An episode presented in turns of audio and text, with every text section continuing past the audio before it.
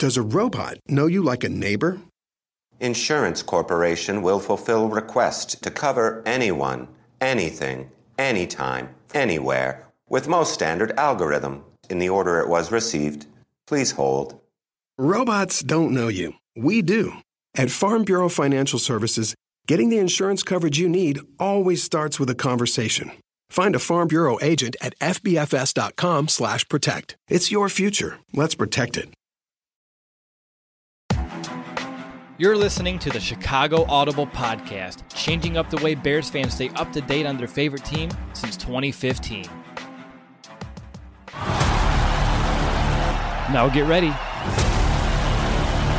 because it's time to bear down.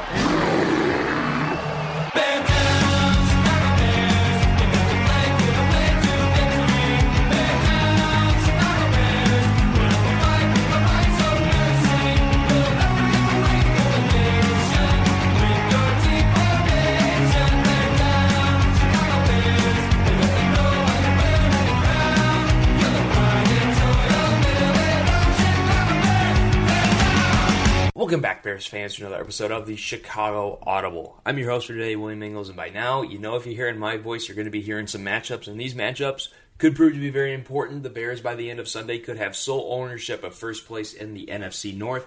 Obviously, that depends on whether or not the Green Bay Packers can take care of business against the Dallas Cowboys.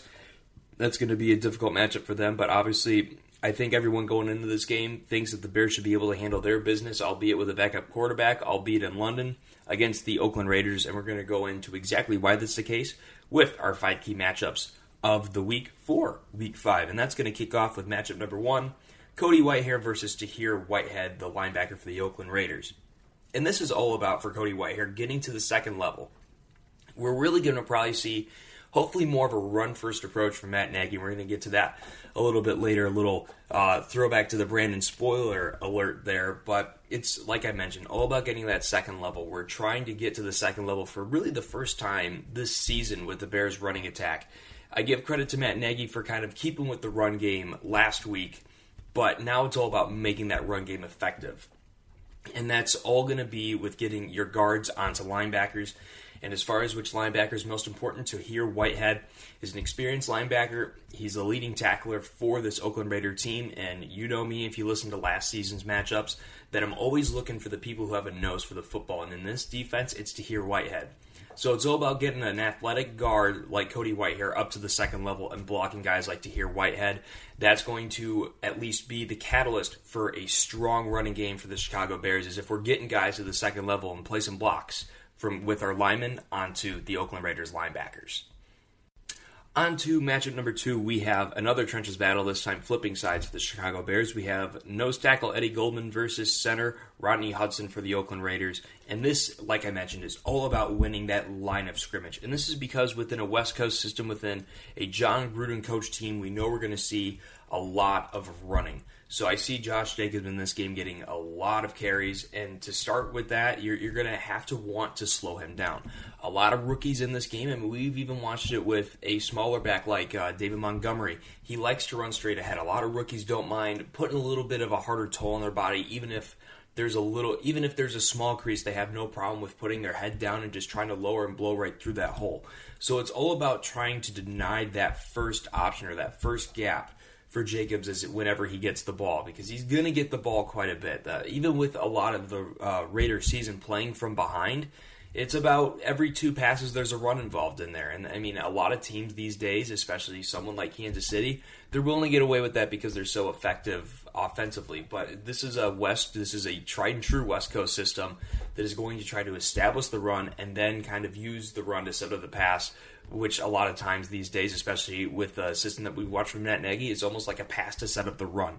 So we're kind of going a little bit old school here, and it's all about Eddie Goldman winning that initial point of attack. And we saw exactly what winning the line of scrimmage does against a running game because poor Dalvin Cook for the Minnesota Vikings did not get anything going because he never found a crease to begin his runs. He always was looking for another gap to open up elsewhere. And by excuse me, by that time, you really already had uh, everybody crashing down from the rest of a swarming Bears defense. But it's all about winning that initial point of attack, and that's why Eddie Goldman has a featured matchup against a really good center in Rodney Hudson. On to match number three, we have a returning Roquan Smith versus Darren Waller, tight end for the Oakland Raiders. And let's just get one thing right off the bat. Happy that Roquan Smith is feeling good enough to come back to play. You know, regardless of what anyone in Chicago media said, it is Roquan's business what he went through in his business alone. If he thinks he's ready to come back, then good for him. But emotion can have any number of effects on your play, and I hope it is all behind him. But I imagine something that get, keeps you out of one game and largely out of the first half of the week as far as practice is concerned. I, I'm not sure it's completely behind him. I bet you there are still some things lingering there, at least somewhat emotion wise. And I mean, we've seen a lot of great stories in the NFL over the years when it comes to emotion. I mean, even though it's the bad, bad Packers, Brett Favre, obviously, the game after his father died, one of the most historic games of all time. And then you even go back to, you know, a former Bear Urlacher when his mother died. They're playing the New Orleans Saints, and I want to say 2011, maybe 2012. I, it was 2011. Uh, forgive me there.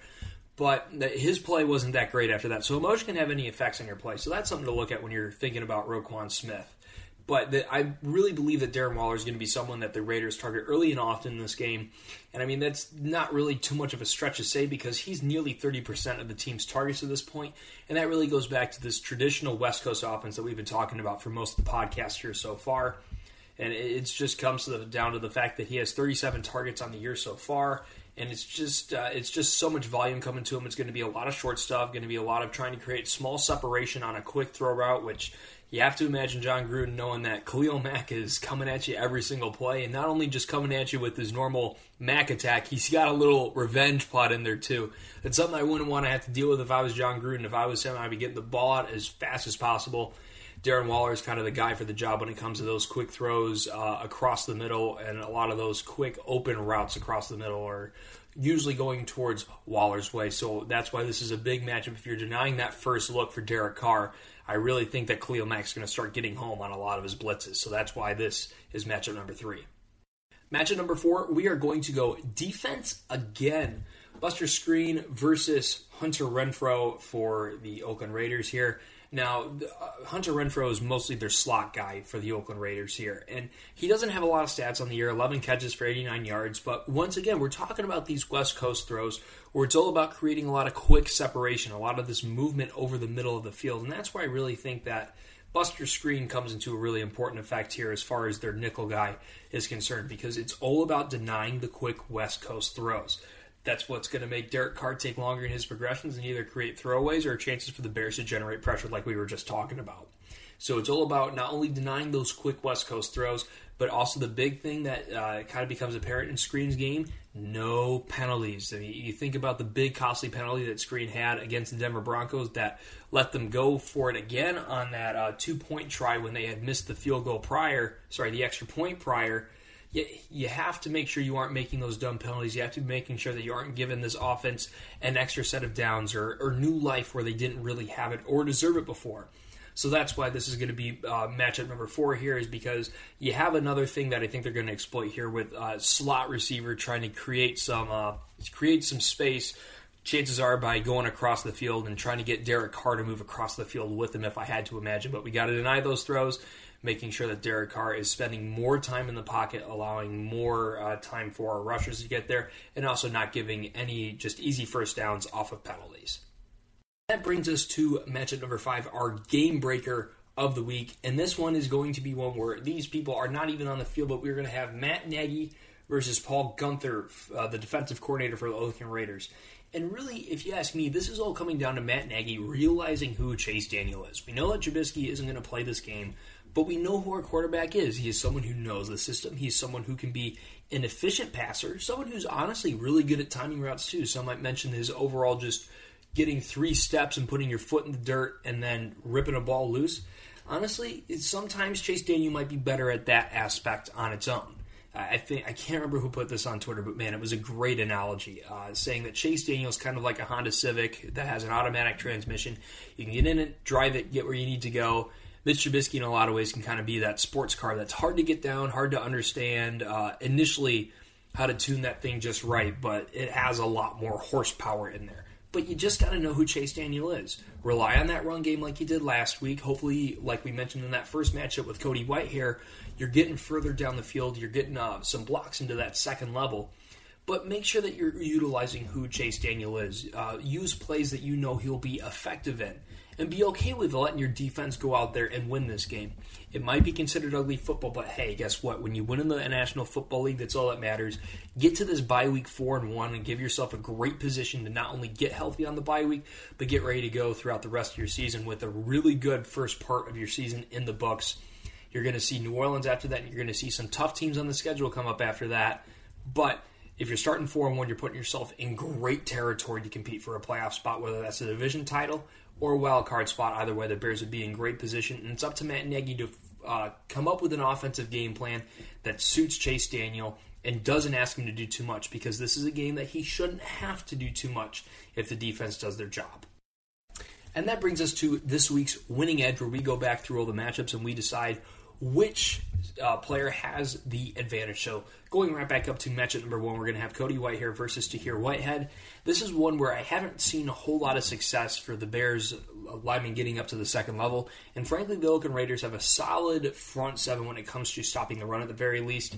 I'm going to have to give this one to Tahir Whitehead uh, just because I haven't seen uh, the Bears offensive line really execute well at this point yet. We've seen their pass blocking get better, but we haven't quite seen them figure out how to get things done on the ground yet. So I'm going to give this one to Whitehead, especially with how well he just sniffs out plays and he just has a real good nose for the ball. This one goes to Oakland. Going to match at number two, Eddie Goldman versus Rodney Hudson. This is kind of under an underrated, like really good play on really good player battle here, but you got to give this one to Eddie Goldman. He has been stuffing uh, just double teams uh, for years now, and I really think he's going to continue that success. I'm not sure exactly if Jacobs is going to be able to find any other creases in this Bears defense, but I'll tell you what, if it's up the middle, it's going to require him finding another seam elsewhere, which, like I mentioned earlier, I think really plays into the Bears defense's hands. So we're tied up here on matchups one to one. And that takes us to matchup number three, which is Roquan Smith versus Darren Waller. And this is one that I see Roquan winning here. I think his skill set is just so well suited to really deny these West Coast offenses uh, with a lot of their shorter throws to try to keep them on schedule. I think Roquan Smith is very well suited to kind of take away Darren Waller's efficiency to this point in the season.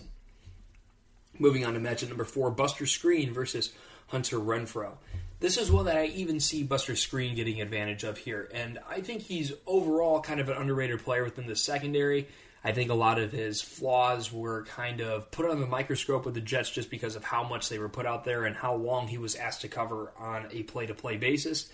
I think he'll be able to take advantage uh, of this matchup. I think he'll be able to deny that short throw and give that defense, like we mentioned, just a little bit more time to get home against Derek Carr. I got to give this one to Buster Skrine. Bears running away with the matchups here, three to one, and then that leads us to our game breaker: Matt Nagy versus Paul Guenther. And this is one I really think in the two weeks that Trubisky didn't play last season, I think we really saw some great play calling from Matt Nagy. And I think sometimes he took a little bit to get into the game flow, but I, I, think you really saw him get some wheel routes into into effect. And that's something I would encourage you guys to watch is that Chase Daniel knows how to throw a darn good wheel route. And I really think you'll see Tarik Cohen and David Montgomery uh, utilize the wheel route a lot here. Uh, and I really think he's better at calling a game flow when it comes to having Chase Daniel in the game. I think he called some overall efficient games, even if they didn't light up the scoreboard a whole lot. Uh, in those two games, obviously the Giants games, they put up the Giants game, they put up a lot of points in that second half. But I think he's calling a lot better games with Chase Daniel in the game. I think maybe he opens up his playbook a little bit more since Daniel knows the system maybe a little bit more than Trubisky but I think he'll be able to call a good a good enough game to get out of London with the win over the Oakland Raiders. So I got to give this one to Matt Nagy as well, which gives the Bears a four to one edge in matchups. And I think uh, this kind of thing we'll, we'll see a few times this season where the Bears have the clear advantage in talent. It's just all about making sure that the Bears are executing on that talent and making sure they're winning their matchups. And hopefully we get to see that come to fruition on Sunday in London. But until the next time we talk, which will be a little bit, you're going to get a little bit of a break from my matchups with the bye week coming up. But hopefully by the time we're talking, we're, we are four and one, and we have a nice uh, we have a nice position to continue our run to the postseason. But until next time, bear down, Chicago. Bear down,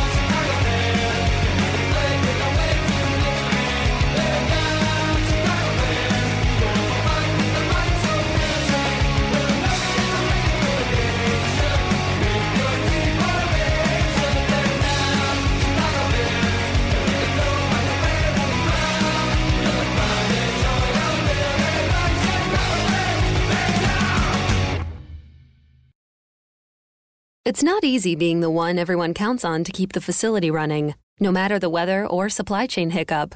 But we get you, Raymond in Buffalo, and Maria in Miami, Jules in Minneapolis, and Stan in Central Indiana, taking control of everything that's under your control. At Grainger, we're here for you with experienced branch staff at over 250 locations so you get the product you're looking for. Call clickgranger.com or just stop by. Grainger, for the ones who get it done.